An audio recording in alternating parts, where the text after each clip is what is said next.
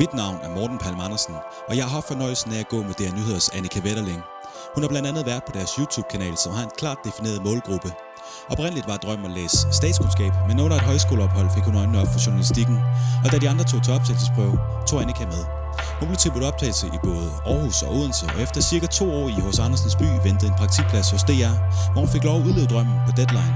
Siden har de ikke ville slippe hende, og det med god grund. Lyt med, når jeg går i fodsporene af Annika Wetterling. Man har de samme øh, YouTube-algoritmer, som jeg har, Ja. så kan det være, at man har stødt på dig ved at se det er Nyheders YouTube-kanal. Ja. Hvor det, det er i hvert fald der, jeg har set dig. Og så ved jeg, at du er uddannet fra SDU, hvor du blev færdig i 18. Yes. Yes. Du har lavet god research Ja, men det er LinkedIn. Det kan det hele. og så har du været i praktik i DR Nyheder. Ja, så du har været i, i DR hele Ja. tiden. Ja, det har jeg faktisk. Born and raised. Born and raised. Næsten. Og det lyder meget som sådan, det er i hvert fald, hvis jeg selv kunne vælge, så er det meget fedt at komme ind i DR Nyheder i praktik. Altså bare fortsætte i det her. Mm. Men, øh, men sådan helt til at starte med, hvor, hvor startede den her drøm med at skulle blive journalist? Øh, ja. Den øh, startede egentlig... Øh, ja, hvornår startede den? Jeg tror, det har... Jeg har altid... Jeg har rejst rigtig meget som barn. Det har jeg også tænkt over med klimakrisen nu. Tænk, om det ligesom bliver fremtiden. At man som barn får rejst så meget, som vores generation har gjort, ikke? Mange i hvert fald. Jo. Nå, men det gjorde i hvert fald, at øh, jeg elskede at læse de der rejsebøger. Og jeg elskede at snakke med folk. Og har altid været meget udadvendt og nysgerrig på folk, der så anderledes ud end mig og levede anderledes end mig. Og så tror jeg bare, jeg tænkte, øh, da jeg kom i gymnasiet, og jeg altid godt kunne lide at skrive og snakke og sådan noget, og blev interesseret i samfundsfag, at øh, så tror jeg bare, jeg tænkte, "Nå, men det der journalistik er jo en meget god kombi af de to ting. Og som er noget, hvor man kan rejse med. Øh, Der er personlige fordele ved det. det er der, så sådan rent egoistisk var det jo nok der, det startede.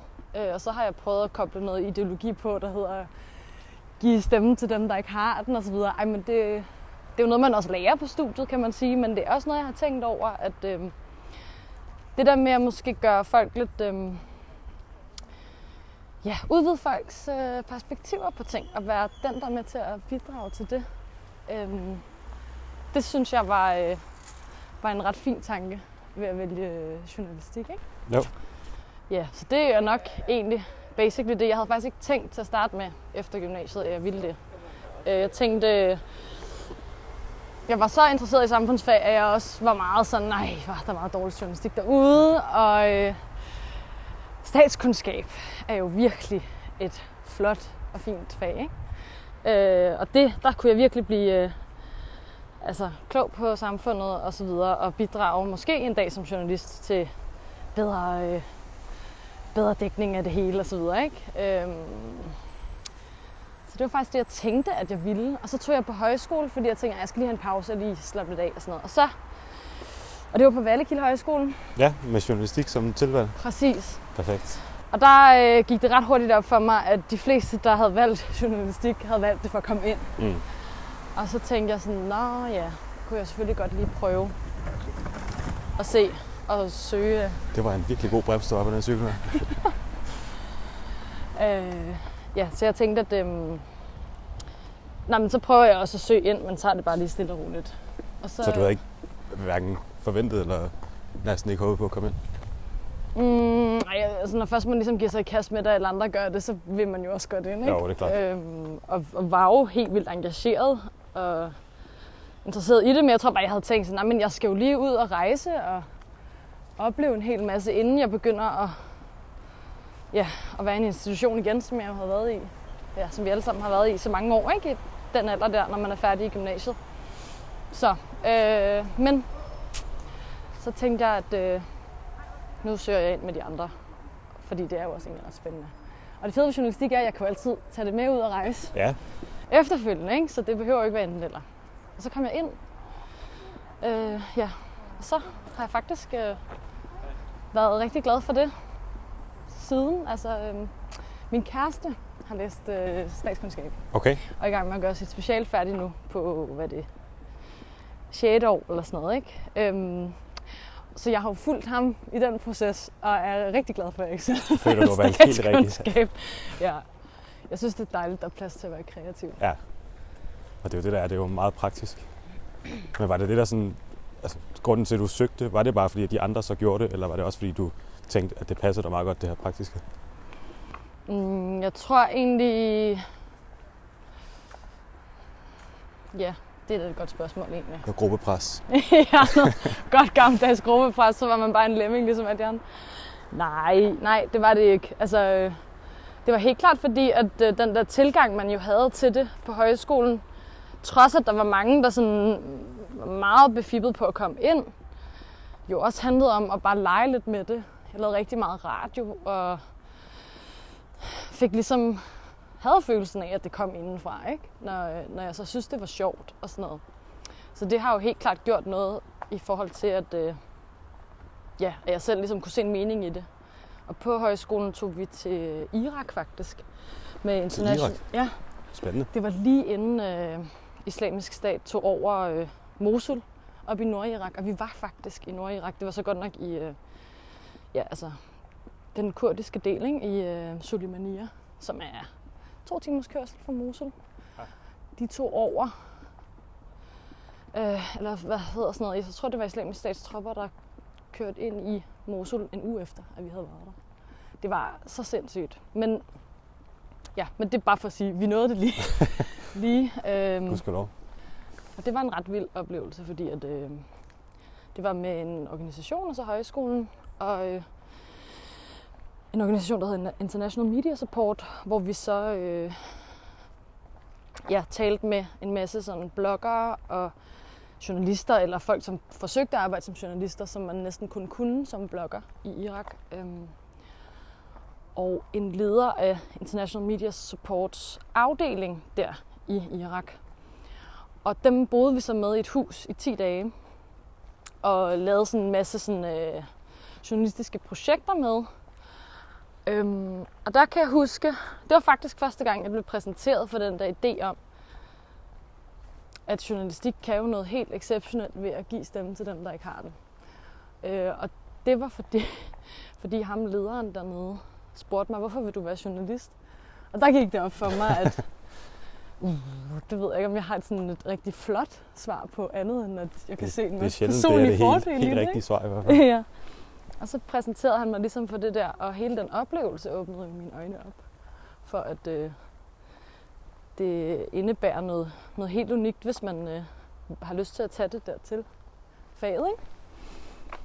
Så da du blev spurgt til optagelsessamtalen, så vidste du præcis, hvad du skulle sige. Jeg kan overhovedet ikke huske, hvad jeg sagde til dem. Men øh, jeg er sikkert noget i den stil. Ja. Hvad sagde du? Øh, det kan jeg faktisk ikke huske. Det eneste, jeg lige kan huske fra den samtale, det var, at ham, der så skulle blive min håndværkslærer på første semester, han sagde, at han regnede ikke med, at jeg ville blive en god journalist, men at jeg kunne blive en god studiekammerat. What? Ja, men jeg kom derind, og vi, vi er da gode venner nu. Altså sagde han det til samtalen? Ja. Nå. Og så fik du ham som lærer på første semester? Yes, og nu Nej. følger vi hinanden på Instagram. Og han lytter med nu. Det, det håber jeg. Ej, det er fandme Det tavligt. håber jeg, han gør. Jeg kan nok ikke huske det, men uh, det kan jeg. Men okay, og det var så fordi, han giver dig dumpe karakterer, eller hvad? Nej, det gjorde han faktisk ikke. Det, øh, han gav mig en fin nok karakter. Nå. Det kan også være, det var for lige at presse mig lidt. Se, ja, hvordan han ja, vi reagerede. driller lidt, Præcis. så du kunne klare det. Okay, det er godt nok hårdt. Ja, hold kæft, man. Der er så meget øh, pres forbundet med det der studie, synes jeg. Unødigt pres nogle gange. Altså, hvorfor skal man teste sådan? Altså, jeg, jeg ved ikke, jeg har det sådan lidt, når jeg tænker tilbage på, hvad der drev mig dengang og sådan noget. Altså, jeg har da været super forvirret hele vejen igennem, og jeg kan da godt mærke, at jeg stadig er sådan lidt, hvad er det egentlig? Altså, jeg vil og sådan noget. Altså, nej, det er jo fint. De skal jo give en modstand og teste en på sådan nogle ting. Jeg tror bare, jeg tænker lidt, at er det ikke nok, at man måske bare rigtig gerne vil det? Og, Jeg tror heller ikke, det var alle, han Har nok lige havde, skills. havde turde sige det til. nej, Det kunne godt være, at jeg har stukket, stukket næsen lidt langt frem. det kan selvfølgelig også godt være. Jeg skal ikke kunne love noget. Det kan du ikke uden nok. Nej. Men vidste du så, da du, da du startede op, hvilken slags journalist du gerne vil være? Og ved du det overhovedet egentlig nu, hvor du gerne vil hen med det? Mm, Så du er jo et meget godt sted lige nu ja, jeg er rigtig glad for at være der, hvor jeg er lige nu. Øhm, og samtidig er jeg jo i gang med et... Altså er jeg egentlig udlånt fra min afdeling og laver et dokumentarprojekt lige nu. Over på øh, Kultur og Samfund hedder det, hvor vi laver en serie til DR2 om Sveriges, Sveriges og Danmarks... Øh, hej! Øhm, Sverige og Danmarks øh, coronastrategi. Øhm, så nu er jeg, sidder jeg jo faktisk og laver et længere tv-format, som også er skide sjovt. Og det er jo det fede ved DR, at man har muligheden for at prøve sig selv af i på forskellige platforme, Ja. som jeg synes er fedt. Og det var egentlig det, der gjorde, at jeg også øh, søgte det i praktiktiden, fordi jeg heller ikke der helt vidste. Mm. Jeg vidste, at jeg ikke kun ville skrive. Det var sådan den eneste udelukkelsesmetode, tror jeg, jeg kunne, kunne bruge der, ikke? Øhm, Så du var både lidt bit af radio og tv, ja, jeg har men faktisk samtidig gerne have lov at skrive lidt måske. Ja, altså jeg tror ikke, jeg ville udelukke det heller, men jeg synes, radio var rigtig, rigtig fedt. Og så tænkte jeg, at det kunne være sjovt at prøve lidt tv, måske på et tidspunkt, ikke? Øh, og hvis jeg skal skrive, så kan jeg det også godt. Altså, men, øhm, men jeg tænkte, at det var et sted, hvor man kunne få mulighed for at prøve lidt af det hele af, ikke? Og det var faktisk også derfor, jeg valgte SDU. Ja. Fordi øh, jeg kom egentlig også ind i Aarhus, men tænkte, der var noget fedt i, at man ligesom blev tvunget igennem alle Jo, øh, medier på SDU. og så man har muligheden. Ja. I det hele taget bare. Ja, hvad for et semester er du på nu? Jeg er på tredje. Okay. Så du har... Hvad Jeg er har det? undersøgende journalistik. Nå. Dog ikke så meget af det. Så du har ikke tv eller radio nu? Øh, jo, altså vi kører sådan, vi kører det blandet. Så vi hele tiden laver lidt tv, laver lidt radio og laver lidt skrift. Multimedie Ja, ja, hele ja, tiden. ja. Ej, okay, det er jo allerede... Det er jo mobile journalism. ja. Du kan lave det hele, hele tiden. mand. Utroligt, man så hurtigt kan føle sig gammel i den her branche. Ikke? Altså, vi havde Jo. jo sådan et semester med tv. Ja. Et semester med radio. Et semester med skrift. Jeg tror, der er nogen, der måske godt kunne savne det her med, at, at så fokuserer man lidt mere på én ting hele tiden, så det ikke er sådan noget, man lige løber henover. Særligt med radio ved jeg, at der er nogen, der måske godt kunne føle, at de løb lidt hurtigt hen over det. Mm. Men det kan Ja. være, at det kommer på, på senere semester. Ja. Men I havde simpelthen I havde semester dedikeret til det hvert medie. Øhm, ja, det havde vi. Ja, så det var ligesom ja, et helt semester med radio ud og lave reportager og tv. TV synes jeg, husker jeg som helt enormt stressende. Fordi man skulle lære teknikken på det der kamera, samtidig med, at man stadig var så grøn i at altså, overhovedet finde ud af, hvordan fanden man strikker en nyhed sammen. Og, altså det, det var sådan en ret, ret stor oplevelse for mig at komme i de her nyheder. Og så se, for jeg synes virkelig, det var svært at lave nyheder på studiet. Der var også helt enormt høje krav, Ja. hvor jeg tænkte, jeg kan ikke, altså med flere, mange kilder på en historie, og den skulle være original, og jeg, jeg tror, jeg tænkte, at det, den skulle, det var den helt dybe tallerken, man skulle, øh, ja, på en eller anden måde komme op med, ikke? Og i de her nyheder, der har man jo en... Jeg synes, det var enormt svært bare. Og politikere ville ikke tale, når man sagde, jeg er journaliststuderende det- på Syddansk Universitet. Det kender jeg godt. Allerede der kunne man bare høre, at de blev sådan lidt ja, lange i blikket, ikke? Altså man Jo. kunne høre det gennem telefonen, bare sådan, nå ja, okay, det tror jeg ikke, jeg har tid til. Og så kom jeg ind i DR og havde det der kæmpe maskinrum bag sig. Og ringe, og så vil folk bare lynhurtigt tale, fordi der jo er, altså, et, øh, skal vi... Højre eller venstre? Den her var jeg så ned måske, Det kan vi sagtens. mindre vi bliver kørt over en cykel. Jeg er altid vild på kirkegård. Jeg kan ikke... Uh... Du har ikke gået så meget rundt. herinde måske. Ej, år- jeg har, jeg har aldrig været på assistens. Er det rigtigt? Ja. Så er det altså lige før, vi skal finde H.C. Andersens... Øh, Det vil jeg meget gerne se. øh, Jeg trods alt på Odense. jo. og du er... Okay, så du er Og jeg er ikke grown for Odense, desværre. Nå. Jeg kommer fra Næstved, så fra Næstved. jeg Men du bor spurgt. Odense? Jeg blev en gang spurgt en af mine venners mor, om jeg var fra Jylland, eller om jeg var fra Fyn. Og der måtte jeg bare melde hus forbi. Så, så jeg håber, jeg kan snyde lidt. Men der er noget med den her øh, næstvedske øh, dialekt. Altså Ja. den, øh, der, der kunne godt være en lidt fynsk brydning i noget af det. Jamen, jeg tror ikke rigtigt, jeg har den. Det, er sådan, det slår mig en gang imellem. Ej, det er nok. Så, Så havde du nok sagt, lige- jeg tror ikke rigtig, jeg har den. Ja. jeg elsker simpelthen øh, dialekter. Ja, det er noget af det mest fantastiske. Ja. Har I også lærebogen der af Michael Ejstrup? Det tror jeg ikke. Nå, okay. Det, ham havde vi, øh, vi havde læst nogle af hans tekster i hvert fald i mediesprog. Det har I stadig, ikke? Jo, jo. Jo. jo, jo. Hvor han har lavet sådan en fantastisk video, hvor han bare sådan gennemgår hele Danmarkskortet med alle forskellige dialekter. Så tager han den op fra Nordjylland, fordi han kan dem alle Han sammen. kan dem alle sammen? Ja. Påstår han i hvert fald selv, men jeg synes, han gør det ret godt. Men det savner jeg ved at bo i Odense Det er nogle kunst. gange, for jeg boede der også, da jeg læste. Dem, der, dem, der er derovre fra, de har nogle helt fantastiske dialekter. Ja. Særligt dem, der tør at bruge dem. Ja, og det skal man bare gøre. Altså, jeg mener det faktisk, når jeg siger, at jeg elsker dialekter, fordi det synes jeg også var en sjov kontrast øh, til studiet. Det har i hvert fald været for mig at starte på, øh, på YouTube, så øh, nu, nu kom jeg jo ind i de nyheder og var meget sådan klassisk journalist og har lavet en hel masse indslag til TV-avisen, primært så fra udland. Øh, men kom så over på YouTube-kanalen der, og der var det et helt andet udtryk, de jo gerne ville have. Øhm, det var fordi, jeg havde lavet nogle videoer i forbindelse med det svenske valg til YouTube, fordi jeg lige var nede på ungeafdelingen og lave noget med dem. At chefen der hævde fat i mig og sagde, jeg synes, du kan noget på skærmen der. Vil du ikke, øh, har du ikke prøve at være her og se, om, om det der med at være vært på vores kanal kunne være sjovt og sådan noget. Og det var faktisk virkelig meget sådan, det foregik. Så det prøvede jeg, og så skulle jeg lige pludselig til, altså ikke tillære, fralære mig helt vildt meget. Fordi jeg synes, det oplevede jeg i hvert fald i mediesprog, at man skal artikulere rigtigt, ja. når man speaker, og man skal... Men man skal selvfølgelig heller ikke lyde, lyde som en stewardesse, det har I sikkert også fået at vide. Og, Ja, du ved, de har alle fået de en der helt store speak-træning. ja. Men den der speak-træning, den skulle jeg altså fralære mig rigtig meget af, fordi at de vil jo godt have, og det vil unge jo, øh, og derfor vil de have det på YouTube, have et mere autentisk øh, udtryk på kanalen, øh, og en autentisk sådan, formidlingsform, hvor man føler, at man bliver taget, altså talt sådan, øh, taget, taget sådan i hånden, vil jeg sige, men sådan talt til som I øjenhøjde. fordi det skal ikke være, ja, grund til at det stoppede mig selv, var fordi at i virkeligheden vil man ikke tages i hånden. Man vil bare godt have, at der står en ven foran en og fortæller en historien, som man ville fortælle den, hvis man sad på en bar og drak en øl, og har du hørt det om Trump, eller et eller andet, ikke? Selvfølgelig med meget mere sådan research i baghånden og alt det der, fordi... Men altså, det var ligesom pointen, og det betød jo, at alle de der med at overartikulere sig, det skulle okay, at jeg kommer til at sige skulle. Det siger min redaktør så, at det ikke er.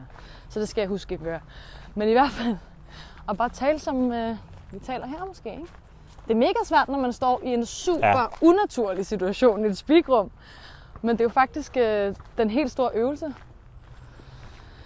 Det ved jeg ikke, om I også lærer lidt, eller om det stadig skal være på den klassiske måde. Ja, men det, det er både og. Vi har fået at vide i hvert fald, at dialekter de er meget kærkommende. Ja. Og at vi skal have os selv med i det. Fedt, det er godt at høre. Så, så jeg tror, at de har måske luret, ja. at man ikke behøver at lyde som TV-avisen i 30'erne. Ja, men er det ikke også skønt, at man ikke behøver at sådan løbe fra... Nu siger jeg løbe fra. Altså, jeg citat København skal høre på, vil nogen nok sige, ikke? Altså sådan, men at det er sgu okay, at man øh, lyder, som man lyder. Og at øh, den der diversitet, det er i hvert fald de speaktræner, jeg så har arbejdet med på DR, har talt meget om det der, og især den øh, unge målgruppe, som nogen, der faktisk gerne vil høre diversiteten og godt kan lide, at man på den måde skiller sig lidt mere ud. Og i virkeligheden er det måske bare et udtryk for, at de vil gerne have noget andet end det traditionelle, ikke? Det skal ikke være så kedeligt det hele. Nej. Men du har så også været i praktik i DR. Ja. Og var det din første prioritet så? Og hvorfor? Øhm, Hvis det var. Du må også godt sige, hvis det ikke var. Jamen, ja, Selvom de lytter med, måske. ja, det tror jeg. Ja. Øh, så kommer de løbende efter mig. Det, sk- ja. Ej, hvis de skulle komme efter mig med noget, så er det måske, så skulle det handle om sexisme og alt muligt andet. Ja, det så jeg godt, da jeg ja. skulle begynde at google. Ja. Nej, men øh, jo, altså jeg tror faktisk kun, jeg søgte DR. Jeg spillede lidt højt spil.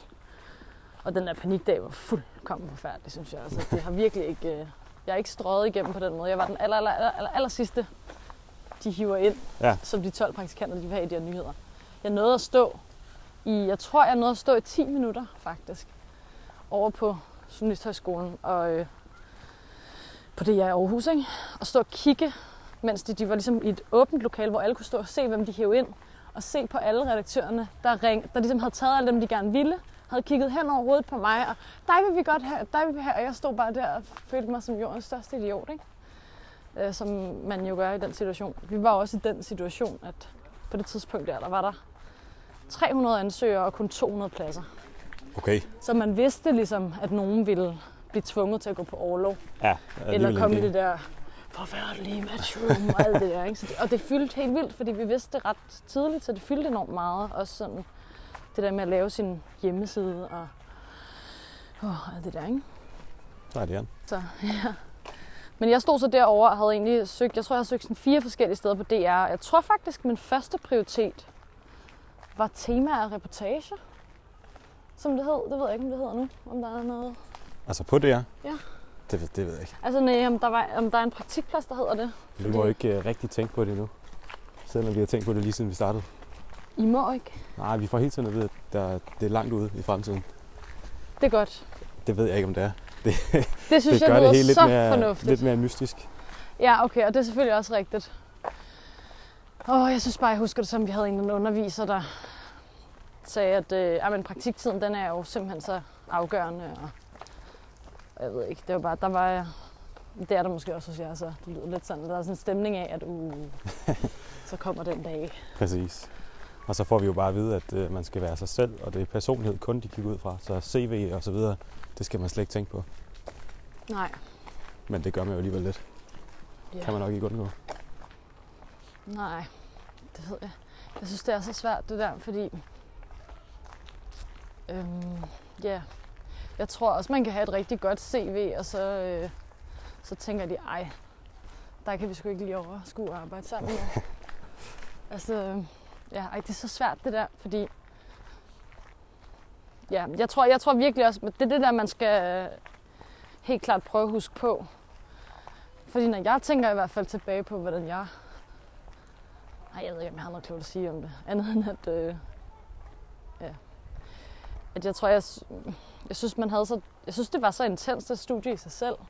Og jeg lavede så podcast ved siden af sammen med øh, øh, en fra mit studie, der hed Søren, eller hedder Søren Dahl, øhm, som jeg også skrev mit bachelorprojekt sammen med. Øh, vi lavede sådan noget radio, der hed Eutropolis, sammen med nogle gutter i København, som selv havde ligesom startet det her op. De kaldte det vist Brain Food. Ja, først Brain, ja. Det endte med at hedde Brain Food. Det var sådan et øh, opstartsprojekt, de havde kørende der, som var skide fedt. Altså, hvor de havde købt sig ind i sådan nogle kontorfællesskaber på Vesterbro, og så havde de fået lavet deres eget lille studie. I starten lånte vi Københavns Universitets radio. Og så kom jeg med der, det var Søren, der ligesom startede det. Og så lavede vi øh, radio og sad og skrev manuskripter sammen, sådan, du ved, i toget fra Odense til København, når vi så skulle derhen og optage. Jo. Øhm, så det lavede jeg ligesom ved siden af.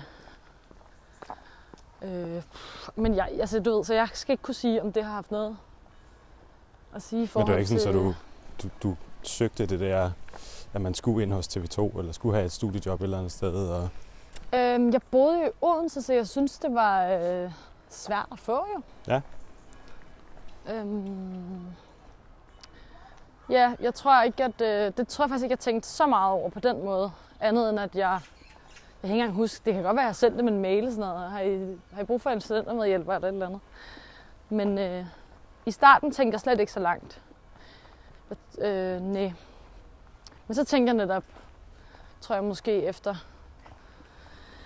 et halvt år, at øh, nå, men det var måske meget smart lige at prøve at puste det der CV af og sådan noget, ikke? Men jeg, var, altså, jeg synes, det var ret stressende, studiet faktisk. Ja, Øhm, men der var ikke noget, du lavede bare for, at, at, at det skulle se godt ud på et CV. Det var et lystdrevet det hele. Nu siger du det med podcasten.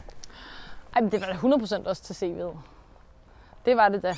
Altså, øh, men også for at prøve mig selv af i det der podcastformat, fordi at øh, Søren der var, øh, var skidesød og dygtig, så ham ville jeg også godt arbejde sammen med på det projekt, ikke?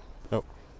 Øhm, og også netop at forfølge det der udlandsspor, som lidt har været trods alt en rød tråd hos mig, ikke? At jeg startede med at ville læse journalistik, så jeg kunne komme ud i verden, ikke? Og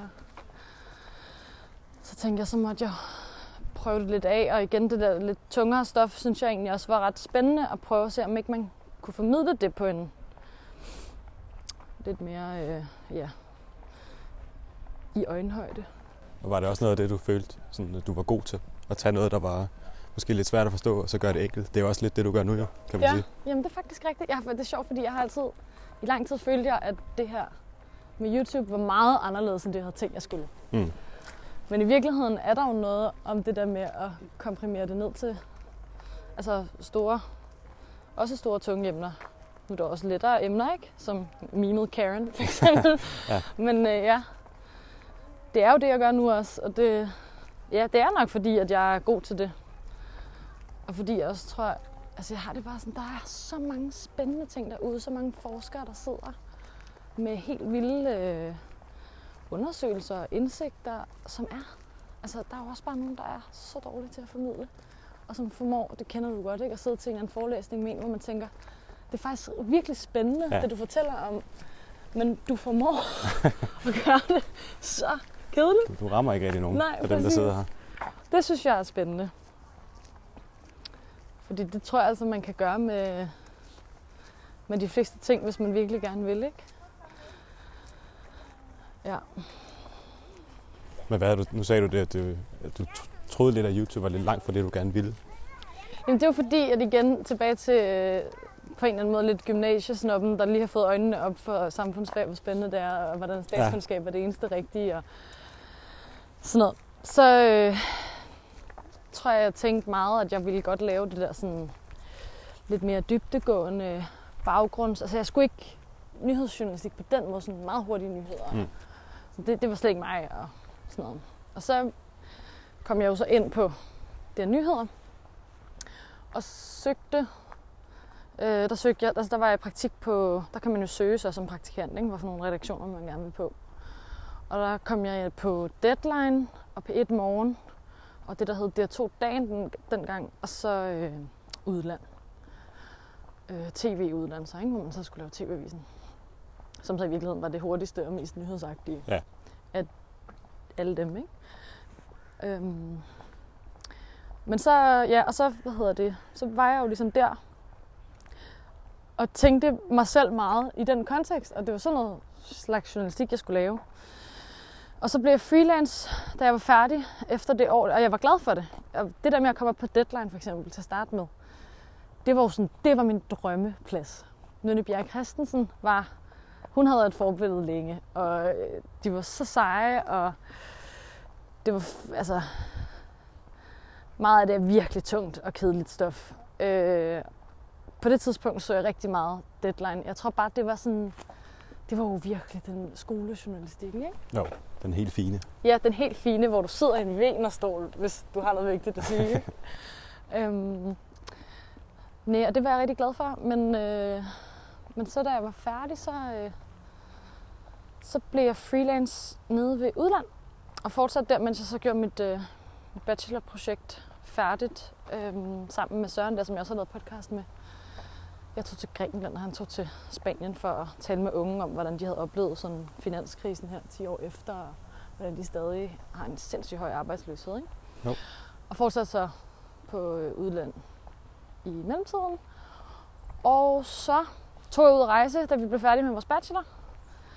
Og havde lige fire måneder, hvor jeg lige trak stikket fra det hele. Det er min største anbefaling. At husk nu at trække stikket en gang imellem. Eller det var, jeg synes, det var sindssygt rart, fordi jeg synes, studiet var ret stressende egentlig. Øhm, og meget øh, hele den der praktiktid og søgningen op til, og når du også er i praktik, du præsterer helt vildt hele tiden. Øhm, så nogle gange er det godt bare ikke at skulle præstere. Og så kom jeg tilbage og var igen på udland øh, som freelance. Og så var det, at øh, vi lavede de der videoer til YouTube, fordi de godt ville lave et samarbejde med, det hedder så Det Nyheder Unge på det tidspunkt, hvor at jeg kom ned, og så sagde de, at det skal jo handle om Sverige, og at du er ikke halvt svensk, Annika, vi kunne godt bruge dig. God start. ja. Øh, bruge dig som, som vært på det. Og så prøvede jeg det af der, og det var bare, jeg tror bare, jeg tænkte sådan, "Nå, men det prøver vi bare af. Og så var det netop, at chefen der spurgte, om ikke jeg ville prøve det lidt mere af. Øhm, så det jo, var jo egentlig ret meget en tilfældighed, at jeg endte i det, men også noget, jeg blev i, fordi jeg faktisk synes, det var skide sjovt. Øhm, ja, så det er jo sådan en blanding af, at det var det, der blev muligt, fordi jeg endte der, men også fordi at, øh, jeg tror måske, jeg havde set, øh, jeg tror i virkeligheden, jeg havde set lidt ned på det der med at formidle til unge. Altså, eller i hvert fald ikke tænkt, at det var mig. Og så ser man måske ned på det der, man ikke tænker ind, fordi så er det meget rigtigt, det man selv gør, ikke? Men øh, skal vi... Jeg føler, den blinkede der. Vi kan gå den her vej måske. Og så den vej tilbage.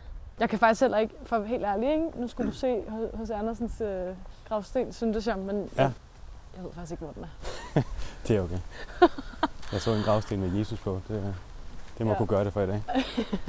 Men hvordan tror du så, du havde, havde tænkt, hvis der var nogen, der har sagt til dig, dengang du startede, at jamen, du skal da formidle til, til unge og i øjenhøjde? Havde du så sagt, nej, nej, jeg skal lave øh, Jeg skal deadline. tale ned til folk og Ja. være, ej, ej. Øhm, ja, det er faktisk et godt spørgsmål. For det er vel egentlig det, du, du er god til, og formentlig hele tiden også har været god til. Mm. Men det jeg faktisk tror, vil jeg så sige, nu skal jeg huske lige at svare på de spørgsmål. Ja. Men det jeg tror, jeg tænker med det der, det er faktisk også, og der er intet galt i at formidle til unge, men jeg tror, at det er sådan, at vi bliver nødt til at vende os til at formidle meget mere til alle generelt. Fordi det man jo så lærer ved at formidle til unge, fordi for at svare på dit spørgsmål, jeg tror måske, jeg havde tænkt, Nå, nej det, nej, det var jo ikke det, jeg måske ville, eller jeg vil da godt tage seriøst af alle de rigtige journalister, og Nina Bjerg Christensen og alle dem der, ikke? Men det er jo ikke det, det er et spørgsmål om. Og når man så arbejder med det, så synes jeg virkelig, altså også dem, der laver ultranyt, jeg har så meget respekt for, at de tager sig tid og kræfter til at formidle så store komplekse ting til helt unge også. Ja. Fordi det er, det er jo super svært. Er det er virkelig en Øh, kunst? Fordi du, ja, fordi du skal faktisk forstå, du, du, du er jo tvunget til at forstå kernen af det, for så at sætte dig ned og skrible det på den mest enkle måde overhovedet. Og det er, altså det er en formidlingskunst, jeg har al respekt i verden for. Øhm, og jeg synes faktisk også, at det er den øvelse, jeg oplever at have været i og være i i det her job. At øh, for at, at kunne simplificere eller gøre ting enkelt eller koge ting ned til en video på to minutter, så kræver det virkelig også, at du har nået at tænke dig rigtig godt om i forhold til, hvad er det for noget information, vi leverer her?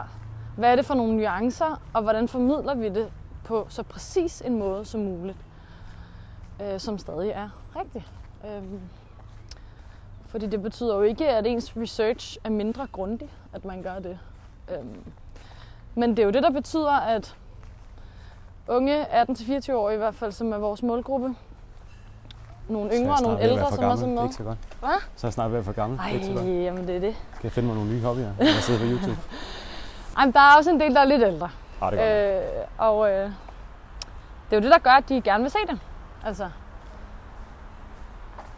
ja, man kan jo lave rigtig, rigtig fin og flot journalistik, hvor man artikulerer helt rigtigt. Og ja, ej, men altså, det er, lidt, det er bare lidt ærgerligt, hvis der ikke er nogen, der lytter til det, ikke? Men hvad tror du folk sådan har tænkt, eller ikke folk, men dine medstuderende har tænkt om dig, dengang du gik på, øh, på Syddansk Universitet og havde drømme om at komme i deadline og, og lave den fine Nå, om jeg var sådan hende der, øh, den arrogante... Nej, om, om, om du måske var en af dem, han havde regnet med, ville Nå. lave det helt store. Ej, det ved jeg sgu ikke. Jeg ved faktisk ikke. Jeg var altid meget engageret i timerne. Jeg synes, altså, jeg synes, det var rigtig fedt, at man havde de der akademiske fag. Jeg kan huske, der var ret mange, der synes, at de var røvsyge, mange af de der akademiske fag. Nogle Så jeg, var- jeg var jo... ja. Det er sådan, øh, jeg stillede mange spørgsmål og sådan noget, men jeg ved ikke... Nej, det ved jeg faktisk ikke helt, hvad folk har tænkt. Jeg håber ikke, jeg har øh, fremstået arrogant. Det tror jeg ikke. Det er meget sådan noget, der er foregået op i mit hoved, det der. Det kan godt være, jeg har fremstået arrogant. Nu håber jeg ikke, jeg har sat en tvivl i. Ja, det er meget godt lige at, at tænke over selvfølgelig. Man skal jo... Nej, det ved jeg ikke. Jeg tror ikke... øh, Jeg tror... Jeg kunne rigtig godt lide øh, alle de andre forholdet. Og noget af det, jeg synes, der var ret sjovt, var, at øh, folk var så... Øh, altså, folk er utrolig forskellige. Og den der meget snævre... Jeg tror, at i virkeligheden var det sådan noget, jeg havde, inden jeg startede. Altså, det var sådan, jeg tænkte om det. Inden jeg startede på studiet, at så havde jeg min egen indgang til det og sådan noget. Og, og der er måske en meget rigtig måde at lave journalistik på, men det går lynhurtigt op for en, at folk er jo i det af mange forskellige årsager. Det er jo det, der er så fedt ved det her fag, ikke? Øh, altså, så det var aldrig sådan en... Jeg tror ikke, jeg havde sådan... Jeg tænkte aldrig sådan... Jeg laver den rigtige form for journalistik. Jeg tror bare, jeg tænkte, den her er rigtig for mig, ikke? Øh, og så bliver man så meget klogere gennem hele faget og praktiktiden. Og, altså det gør man jo, fordi at man prøver ting af. Altså, man har så meget op i hovedet. Og, så bliver man så meget klogere, når man ligesom prøver det på egen krop. Så øh, Hvad er så det vigtigste, du har lært? Både på studier, i praktik eller efter? øhm, åh, Det er helt svære spørgsmål. Ja. Det er fordi, vi er ved at være ved enden. ja, Så skal jeg komme med de dybe, der lige lukker pænt ja, af. helt klart. Altså jeg synes, åh ja, det er godt nok et svært spørgsmål. Jeg kan huske, det første jeg kommer til at tænke på, når du siger det der, er øh, en, der holdt et oplæg fra, t- fra TV2, øh, som nu arbejdede med dokumentar på DR. Han holdt et oplæg for os på Valgkilde. Og han viste et eller andet indslag, han havde lavet til TV2-nyhederne. Om nogle øh, forfærdeligt indslag, kan jeg huske, jeg tænkte, om nogle hundevalpe, der, øh, der skulle, det var sådan nogle muskelhundevalpe, der der kom forbud, som skulle aflives. Ja. Og det var bare sådan et kæmpe violinspilsindslag, øh, ikke? og hvor var det synd for dem og sådan noget. Og han sagde så bare, at han ville bare skynde sig at sige, at altså, husk, I skal lave, I skal ud, og I skal lave så meget lort. Altså, I skal lave så meget skod, alt muligt, for det er det, der kommer til at gøre jer til dygtige håndværkere, og til altså, at give jer mulighed for at gøre noget, det I virkelig brænder for. Men man skal bare lige huske nogle gange, det kræver altså, at man lige laver en masse lort, og også laver en masse fejl. Kan du, kan du huske, hvad han hed? Øh, nej, det kan jeg ikke. Det lyder som Niels, der sagde Niels. til mig, at øh, jeg ikke ville blive dygtig.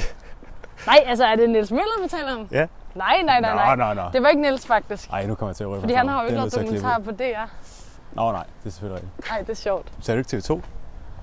Jo, men han var på det, altså, han var på DR nu her, Nå, okay. da han sagde det. Okay, Ej, det er, ikke, det er ikke Niels, det kan jeg huske.